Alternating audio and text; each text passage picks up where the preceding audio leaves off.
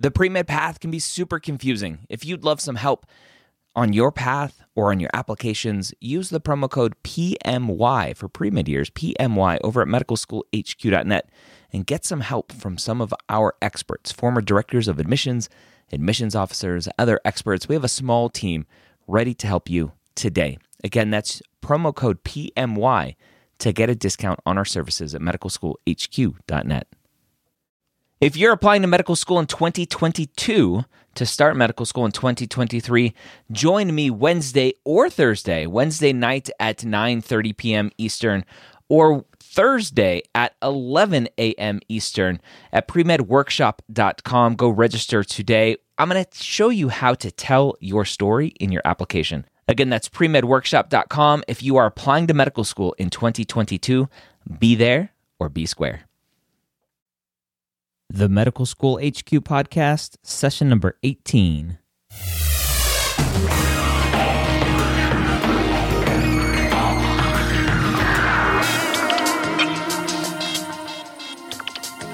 Hello again. I'm Ryan Gray, your host, back with you for another session of the Medical School HQ podcast, the podcast about medical school, where we take you through the pre med process, medical school, and even through residency. We're here to take your knowledge of becoming a physician to the next level. Today, I have a guest that I probably could have done this myself, being uh, in the Air Force myself and going through the Air Force Health Profession Scholarship Program, the HPSP program. I could have uh, talked about the scholarship myself, but I wanted to talk to somebody that is currently recruiting medical students for the scholarship, somebody that is actively involved with the day-to-day operations and and knows the current process and the current money involved and everything else. So for that, I contacted the local Air Force HPSP recruiter here in, in my area of Boston. It's actually the same office that I commissioned in in 2005, a while ago. So today I have Tech Sergeant Satinsky. She's, like I said, currently the Air Force HPSP recruiter for the Massachusetts kind of New England area. And she's going to talk to us about what the Air Force is looking for uh, during the application process, the minimums that are involved with MCAT scores, GPAs, the maximum age that you can be and kind of everything in between. So if you're thinking about the Air Force scholarship or if you just want a little information about what it's about, this interview's for you. Before we jump to the interview, session 17, which you can find at medicalschoolhq.net slash session 17, involves the MCAT prep with the Princeton Review. And just to remind you, through May 2nd, 2013, they were kind enough to give us a $250 off promo code to use.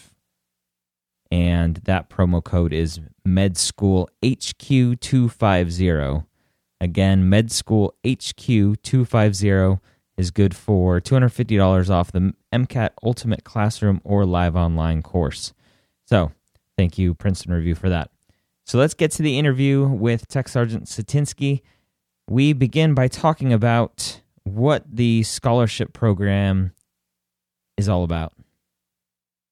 Uh, sure. Um, what it is is uh, kind of twofold. It's it's you know both to benefit the Air Force and also to benefit the medical school student. Um, in in a way, it benefits the Air Force because we can essentially grow our own physicians. Um, we can forecast years ahead of time. You know what we'll have available within our healthcare network within reason.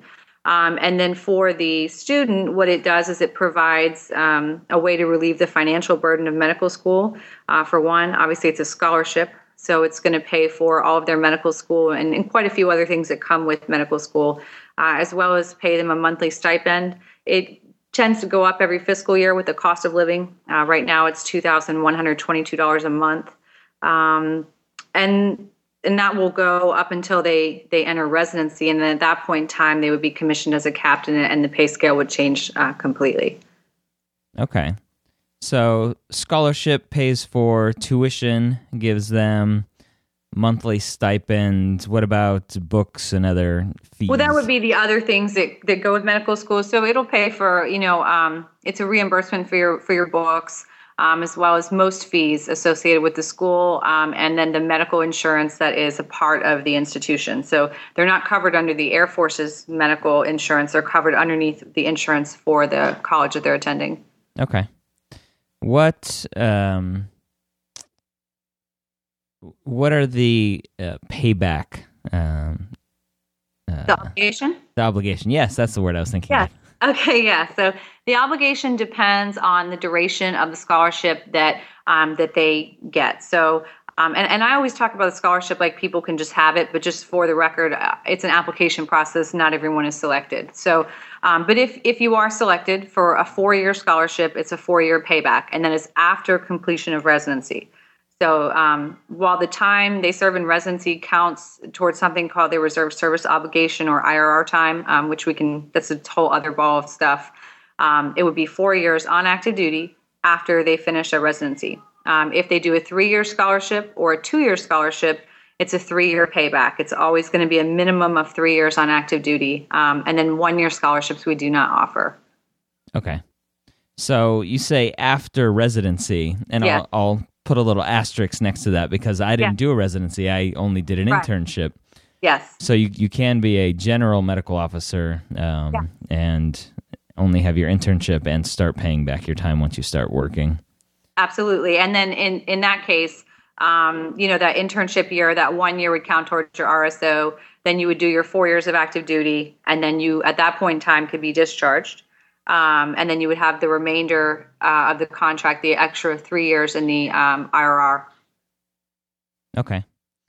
So, so it's always going to be eight years, no matter how you slice it. It's just some of the time is on active duty and some is in the inactive reserve. Okay. So let me throw a curveball at you.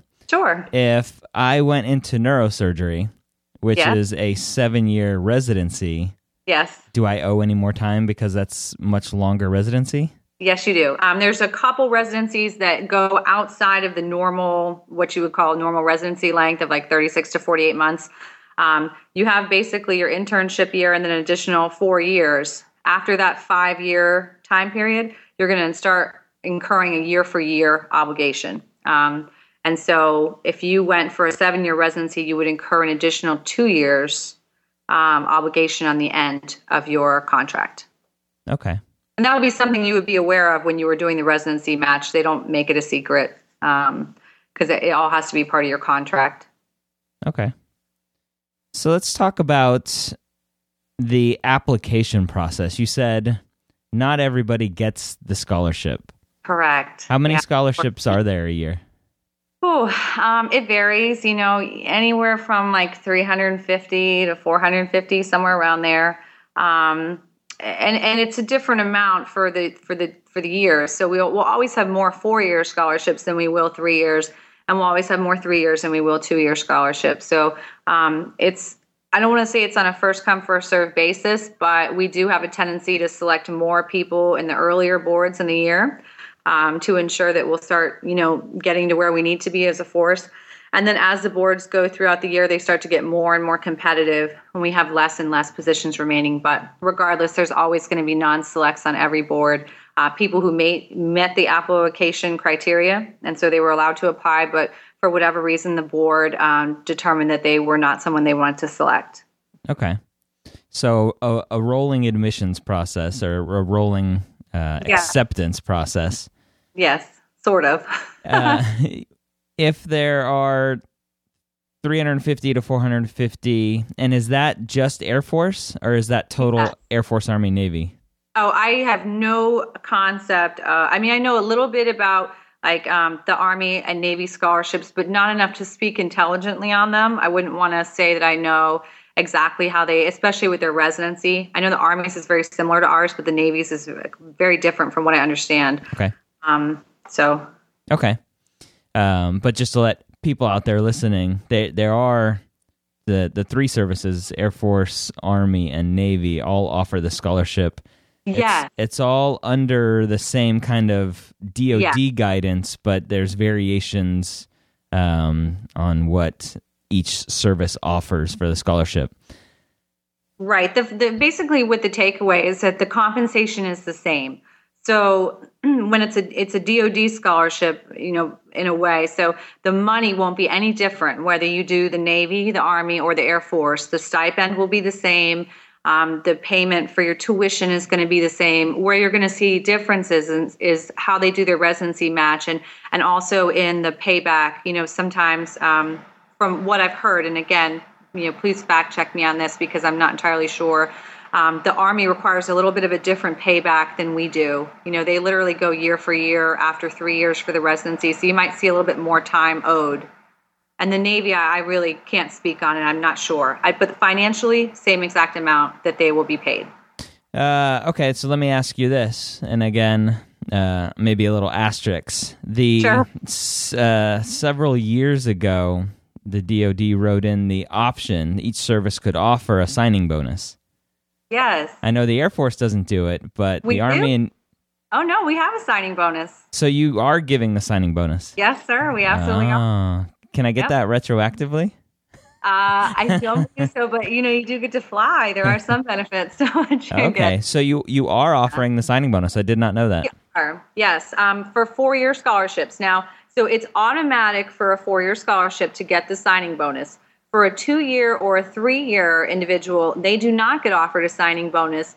However, if they would like to extend their contract to four years, then they do become eligible for the bonus. And so, for people who are thinking about maybe doing a longer residency, um, where they're going to incur that time anyway, like we talked before, where that you know you might end up owing an extra year or two.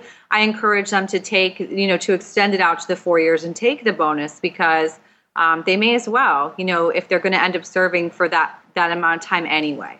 Okay, and the bonus is twenty thousand dollars. Twenty grand. That would have been nice. Yeah, I mean, I would believe me. I would love twenty thousand dollars.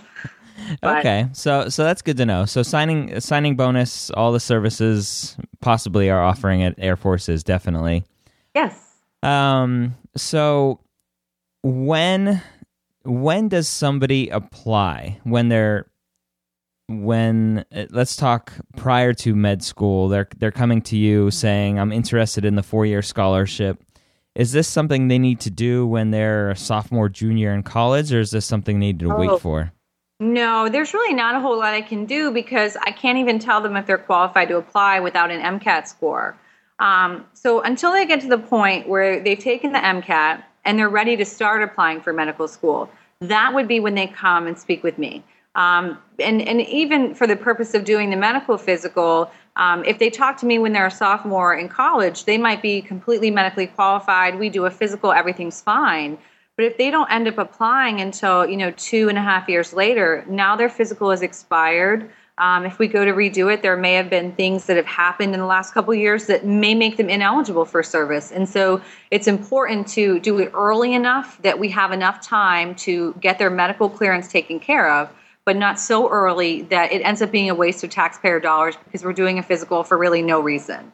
Um, because we'll just have to do it again. So I suggest that um, if you're a senior in college and you know that you're going to be going to medical school next year, that that would be the year that you want to engage with me. Um, and you want to do it as early in the year as possible um, so that we have time in the event that you need. Um, and you'll know about this, um, of course, but a surgeon general waiver for your physical, um, which is much more common than people would think to need a waiver. It can take me three months to get a physical completed and cleared.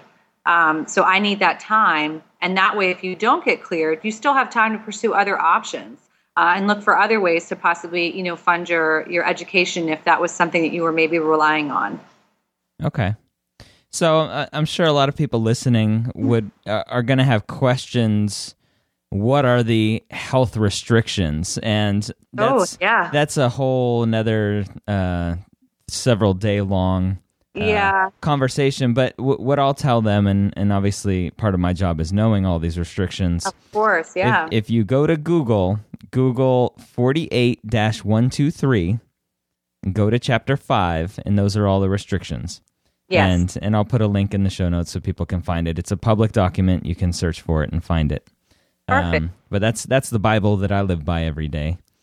And and it's important for people to remember, even if they see something on there that they may have, it doesn't mean they can't come in. It just means that we may need to apply for a waiver. Now, some of those things are unwaiverable, um, but especially for the medical corps, we tend to get a lot of waivers approved that you would not see approved for an enlisted person um, or someone trying to come in on a, a typical commission. Um, so it's always best to look at it and then just fact check it, you know, um, through someone who actually works, you know, with the medical clearances. Okay. Great. So let's talk about somebody that takes the scholarship, accepts it. Yes. They're they're commissioned as a second lieutenant right away. Yes. What do they do next? They, uh, well, it depends on the schedule for their medical school and what year they are in school. What we like to do is send them to COT in the summer, and COT is commissioned officer training, um, it's a combination of basic training in a leadership school. Um, you could speak, I'm sure, very well on COT as you've been to it. Um, but essentially, that's what we want to do. We want to send you to COT, and it's about 45 days. Um, but we can't always. Sometimes school schedules don't allow it, and we'll, we'll never interfere with the um, the actual schedule for your medical school. Um, so we may defer it out, you know, to the following summer. But that is generally the thing that we like to do first: is send you right to COT and get that taken care of. Okay, so commissioned officers training. Um, I, I like to call it boot camp with maids. yes, yeah, it's, it's, it's, kinder, gentler. It is. Um, it is very kind. Um, yeah. it, and that varies. Sometimes, sometimes it's rough. Sometimes it's not. But they've, um, you know, there have been some changes over the years. But really, what it comes down to is that you know, as a um, you know, as for the for the individuals that go, you know, chaplains and our, our medical corps, um, it's it's just a different part of the service. You're non-combatant for the most part, and so it's it's just a different type of basic training. We want to make sure that you know what you need to know to be in the Air Force, um, but at the same time, you're not going to fail COT. You know, we we don't invest um, time and money into people, and we certainly won't turn away health professionals because of their performance in in COT. So mm-hmm. it's it's to be i think it's to be looked forward to you know as an opportunity to introduce yourself to the air force as opposed to an intimidation thing like some people might think. Yeah i'd agree. I i had a um kind of a, a revelation while i was down there and and none of my family is military. And so when i got down there and saw military life and learned some of the the values of the military and and what we're doing it it kind of opened me up a little bit more to accepting it uh, more right. as a career than just four years and I'll take my money, see you later. Right. Yeah, I mean it's really hard, and that's why I try and explain to a lot of my applicants is that this is a very, um, you know, intangible process, and so sometimes it gets really hard for you to identify with what you're committing to. It's such a big commitment. Um, and, and if you don't really have any experience with the Air Force or the military in general, it can be, you know, something of movies or what, whatever you've been exposed to. And so um, I think going to COT is one of the best things ever because it, it lets you, you know, kind of mingle with other people who are doing the same thing as you, you know, who have who have taken the same oath um, and who are looking forward to the same type of career as you are of service, as well as you know being a physician. Um, and then it just lets you, you know, kind of know, you know, why do we wear the uniform? What do we wear it for? And, and what are you really doing this for? Okay. And let me just, I, am talking a lot about some of my own experiences, right? Right. Right now, I am speaking as civilian Ryan Gray, not Air Force uh, Captain Gray. So, uh, no, none of my opinions are of the, the DoD or the Air Force or anybody else. Oh, so. that goes without saying. Yeah, absolutely. Um, Okay, so you, you just mentioned the commitment part. So yes. what what if I signed up for the scholarship? I'm two years into medical school. I've gone through COT and uh, maybe spent another summer doing something else with the Air Force. Right. And I have a total change of heart and don't want to do the military, don't want to do anything with the Air Force. What are my options at that point? Um, well, you know, that for one, like I can't say what they all would be because that's done through AFIT. Um, and so my portion of this journey, if you will, is just to get to the, the person to the point of being commissioned.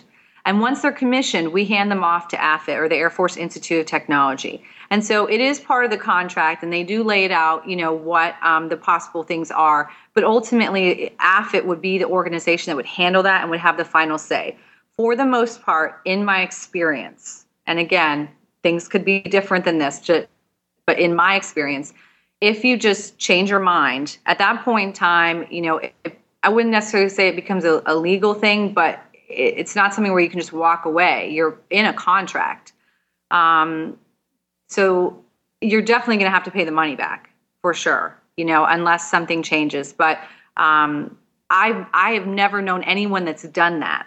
So um, it's really difficult for me to speak, you know, with authority as to what AFIT would do about that. Uh, I would hope that that wouldn't happen, you know, but um, yeah. okay.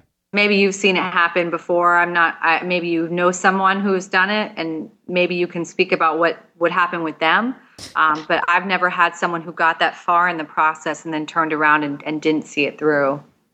Uh, I've only heard tales of other people doing it. I don't know anybody firsthand knowledge that it has tried it. Um, right. But yeah, I don't know. The the one story that I did hear was the the person was able to to get out of it, but did owe a lot of money. Yeah, I mean, I, I, I don't think. I mean, I think even with medical conditions, and and again, I, I can't say for certain. I would it would have to be something that would be consulted through JAG um, and through AFIT for an official, you know, answer on that. Um, but I'm almost certain there's very few circumstances where you can walk away from the scholarship and not have to pay back all of that money. Yeah. Which at that point in time would be quite a bit, you know, once you're two years into it, because we, I mean, it adds up. You start adding in the bonus and everything else, and um, and and it can be quite a bit of money. Yeah. Okay. So we, we hope that people know what they're getting into before they do it, so that stuff like that doesn't happen. Yeah. Um, we mentioned some of the health. Uh, restrictions and requirements. Is there an age requirement? Uh, yes. Um, we really like to, um, you know, for there isn't necessarily for a fully qualified physician. I mean, there are always age restrictions, but there are always waivers. So it's complicated in that, yeah, you'll see something in black and white in a regulation, but that doesn't mean, you know, on a case by case basis that we may not be able to get a waiver approved. But generally speaking, we like to commission people for the MCHPSP program prior to their 35th birthday, and we would like to have them finish medical school, you know, by the time they're 39.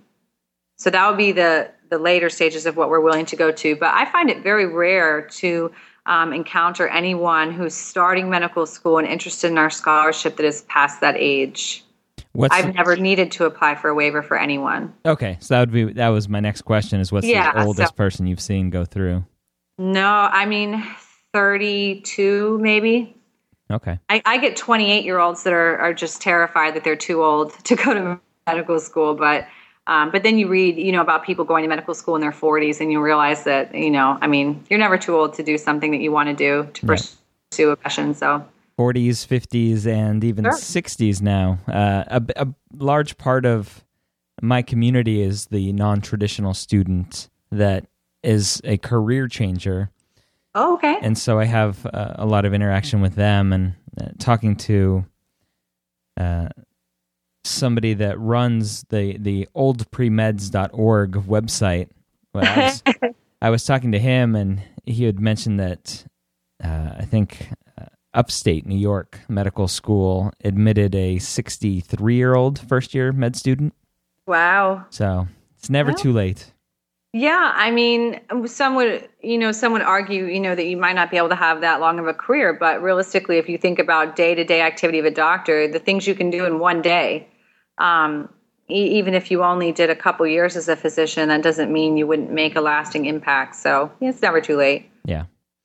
Okay, so we're in medical school. We're happy with our decision. Now it's yeah. time to pick a residency. Yes, the dreaded match. So this this always seems to be the biggest contention with applying for the military scholarship and the the fear of not being able to match in what you want to match in.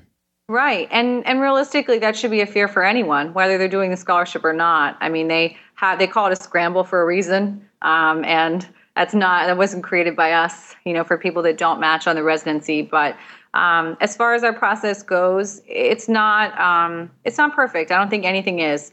And when when you come into this program, of course, you know you're signing up for service. You are joining the Air Force.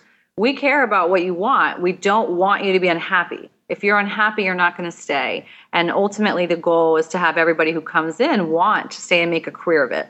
Um, so we do our best to match everybody um, to something that they want, but just like with a civilian match, not everybody matches. Um, so statistics that I've seen, and again, I'm not, I can't say for sure that these are the latest fiscal year statistics. Just my experience from what I've heard and seen um, is that you know when you're going for the residency match and, and correct me if this was wrong if this wasn't how it went for you because this is always a learning process for me this seems to be the most complicated portion of the scholarship um, it's but, it's the most complicated part of medical school. Yeah. Okay. There you go. So, um, but my my understanding of it is that um, everyone will you apply for the Air Force match first. Our match happens before the civilian MD and DO matches. Okay. Um, so we have people apply on our match for at least one specialty, um, if not two. Um, so apply for one or two specialties, and um, and those have locations, but the locations are a separate thing. Um, so apply for your one or two specialties, and roughly 80 to 85 percent of people will match. Um, and then you have your other 15 percent which don't match. now, of those 85 percent that match, when they're matching, they're not just matching for the Air Force scholarship, they're also picking the location. So when you start to pick the location of where you want your residency, it could be an Air Force residency or it could be a civilian deferred residency. So if you get matched, we're either matching you at that point for an opportunity to do an Air Force residency or a civilian residency. So what that means is that other, you know, 10 to 15%, they just didn't match to anything. Um, and so at that point in time, they're going to do their internship year and then reapply on the match. Now, if they reapply a second time and they don't get matched to anything, at that point you're up for a GMO tour, um, you know, so maybe flight surgeon, something along those lines, um, to try and build yourself up a little bit to, you know, maybe apply for a match again. Um, and that is my understanding of how the residency match works. Am I close? Um, yes. Awesome. So you, I try, and, you know, it's hard. It's really hard when you haven't done the match, you know, yourself yeah. to understand the big I'll, picture. I'll talk a little bit about it. Perfect. The the uh, statement about applying to the military match first is correct, but you are also concurrently applying to the ERAS match as well. So you're applying military match and applying civilian match. Okay. And you are applying for whatever specialty you want. And the military one, you're obviously, you can choose multiple specialties. The ERAS one, you can choose multiple specialties. The the military match matches sometime in December. The uh, the regular ERAS match, everybody knows, is mid March. And and what happens typically is you apply to the match, the the regular, the civilian match. You go on interviews and you get all excited, and it, it, this is my my scenario. Yeah, sure. You're you're going through the interview process and interviewing uh, at different programs that you're interested in going to, and then December rolls around and the military match comes out, and they tell you, okay, you've matched in your specialty at this military facility, or uh, and that means that you need to pull out of the civilian match. They say right. once once you're accepted into that military facility, you need to you're under contract. You need to pull out of the other match. Um, and it's it's not hard. You you contact ERAS and tell them you need to withdraw your application, and uh, okay. that's not a big deal. The other option that you mentioned is they accept you for that specialty at a, def- a civilian deferred residency, which means okay, you're accepted to be an orthopedic surgeon, uh, emergency room doctor, whatever it may be. Now go match in the in the civilian match, and that's where you finish your interviews, submit your rank list, and actually match in March. And you you go about your your business as a civilian for the next three to seven years, whatever it is. Um, and that's that's pretty much it. Uh, the other options you mentioned is you don't match in the military. Um, in my specific case, I applied orthopedics as the only thing I wanted, and they said, "Yeah, you're you we're not accepting you for orthopedics. Go apply strictly for a one year internship." So that's what I did. Okay. So, so that that is the other option. I was that I guess fifteen percent that that doesn't match. And yeah, absolutely. You know, and I, I think um, I think I forgot to mention as well that there are people who opt to just go into the GMO tour. Um, some people want to do that, and they're not, you know, necessarily interested in going into a specialty right away. So I don't want to um, kind of put everybody in the same box. I think usually, you know, when we think about medical school, we think everybody wants to go to residency. Um, but once in a blue moon, I'll get somebody that'll come in my office and they just want to be a flight surgeon. Like that is what they want. Um, and so they're trying to find if there's a direct, you know, path to get right to that. Um, I'm still working on an answer for it. You know, um, I believe you can. You know, oh um, yeah, but um, I, of course, it'll always come down to Air Force needs. So it's really easy for me to say this year, like, okay, yeah, we have some GMO tours open. You know, we definitely need flight surgeons this year. But five years from now, you know, or four years from now, when someone graduates medical school, I don't know. So I hate to make like I try and think of things in the long term. Um, and and at that point, it becomes difficult to predict. But um, for the most part, most physicians that I have talked to. Um, not only did they get something they were looking for, but most of the people they know did as well. So uh, it's a scary process to kind of give up um, some of your say, but at the same time, it's part of service, you know, and that's that's the big picture. Is um, I'm, I'm trying to tell all my applicants, not even try and tell them, I do tell them all, you can't do this for the money, and I'm sure you can speak on this. Um, the money's great, it really is, and, and it helps out a lot, and it can do a lot of things for you. Um, but ultimately, at the end of the day, if you're not interested in being a member of the Air Force, no matter what happens, you're going to be unhappy. You Yeah. know, whether you have that money or not. So I think, bigger picture, we try and make sure you understand that you're coming in to be in the Air Force. You know, you're coming in to be a, a physician for the Air Force, not just a physician. You know, well said. yeah, I Uh, try. Uh, you just mentioned uh, something, but now I totally forgot oh, what sorry. it was. No, that's okay. I Um, do all the time. so let's, uh, I think, end there. Okay. Uh, I think, is there anything else, uh, any tips or any uh, final thoughts for the, the, the pre med student that is looking to uh, apply for a scholarship? Um, not really any any tips per se, but what I would say is, you know, for a lot of people, um, they hear Air Force or they hear military. I don't want to just speak Air Force because I, really feel like the other branches have a lot to offer as well. Um, and so I think sometimes people hear about it and they're instantly shy away. Um, and, and I would just say it might not be for everyone, but you don't know until you start looking into or start asking some questions. And so uh, the worst thing that'll happen is you'll get some information, you know. Um, but the best thing that could happen is it could open up a whole different career for you, you know, where you're you're touching lives not only here in the U.S. but around the world. Um, and and that can be a really powerful thing that a lot of people get a chance to read about, but they don't get a chance to actually do, you know. And so you couple the scholarship with it, and it really becomes a wonderful, um, you know, giving experience, you know, for someone who's looking to you know embark on on that portion of their career. Well, folks, I hope you got some great information today from Tech Sergeant Satinsky. I'll have a link to her email address if you want to ask her some questions. I don't think she'll mind me putting it in there.